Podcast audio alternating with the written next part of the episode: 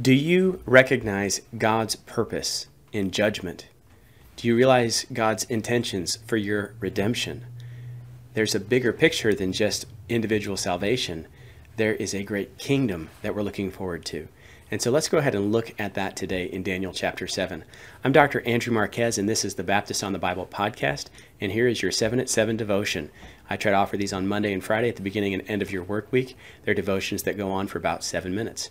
Today we're finishing our series called The Vision of Victory. It's the first half of Daniel 7, and Daniel gets a terrible and horrible dream, followed by an amazing judgment of God.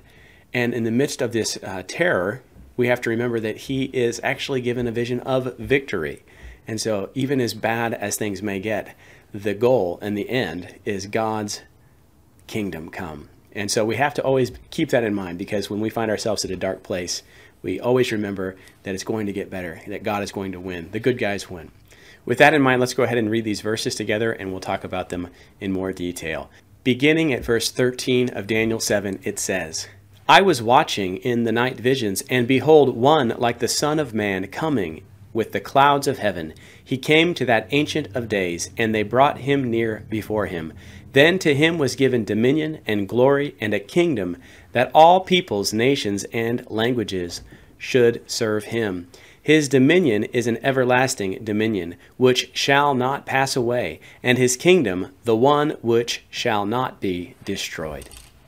Amen. What a great passage. This is the moment. This is the point.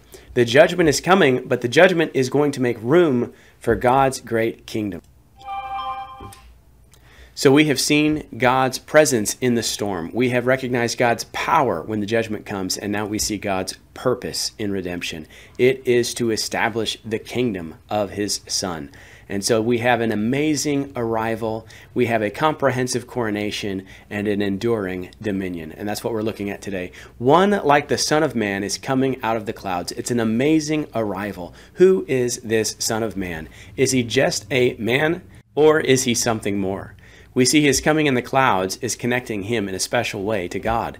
In Exodus 16:10 it says, "It came to pass as Aaron spoke to the whole congregation of the children of Israel, that they looked toward the wilderness, and behold, the glory of the Lord appeared in the cloud. And the Lord said to Moses, Behold, I come to you in the thick cloud, that the people may hear when I speak with you, and believe you forever."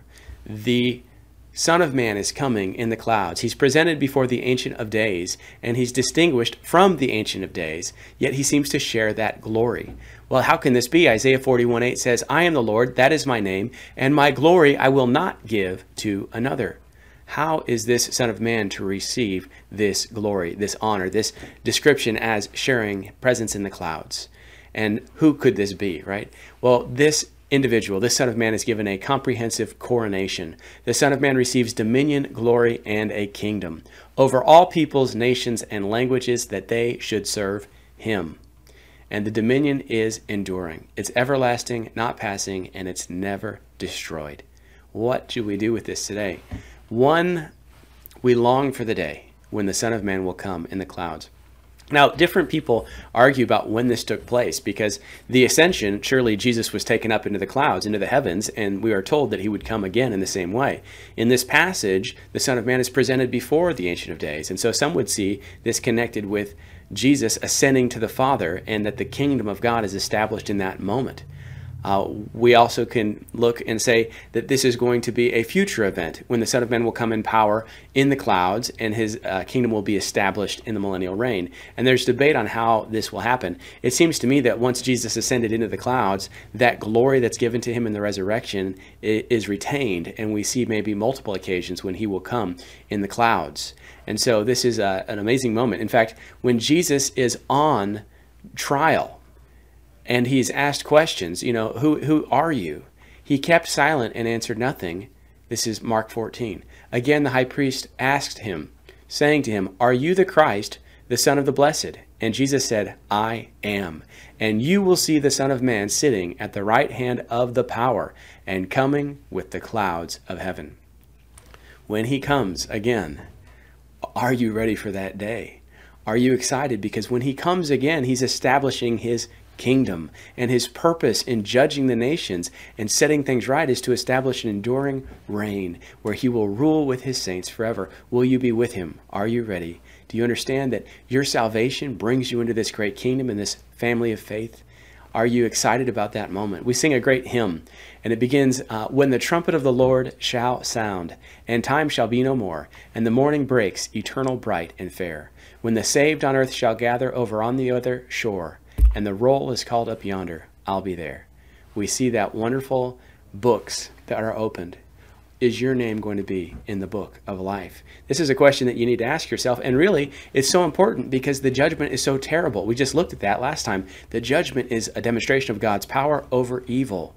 And you don't get to experience the reign of the heavenly, enduring dominion of Jesus unless you belong to Him. So I would encourage you today, if you have not made that decision, to make that decision and give your life to the true King.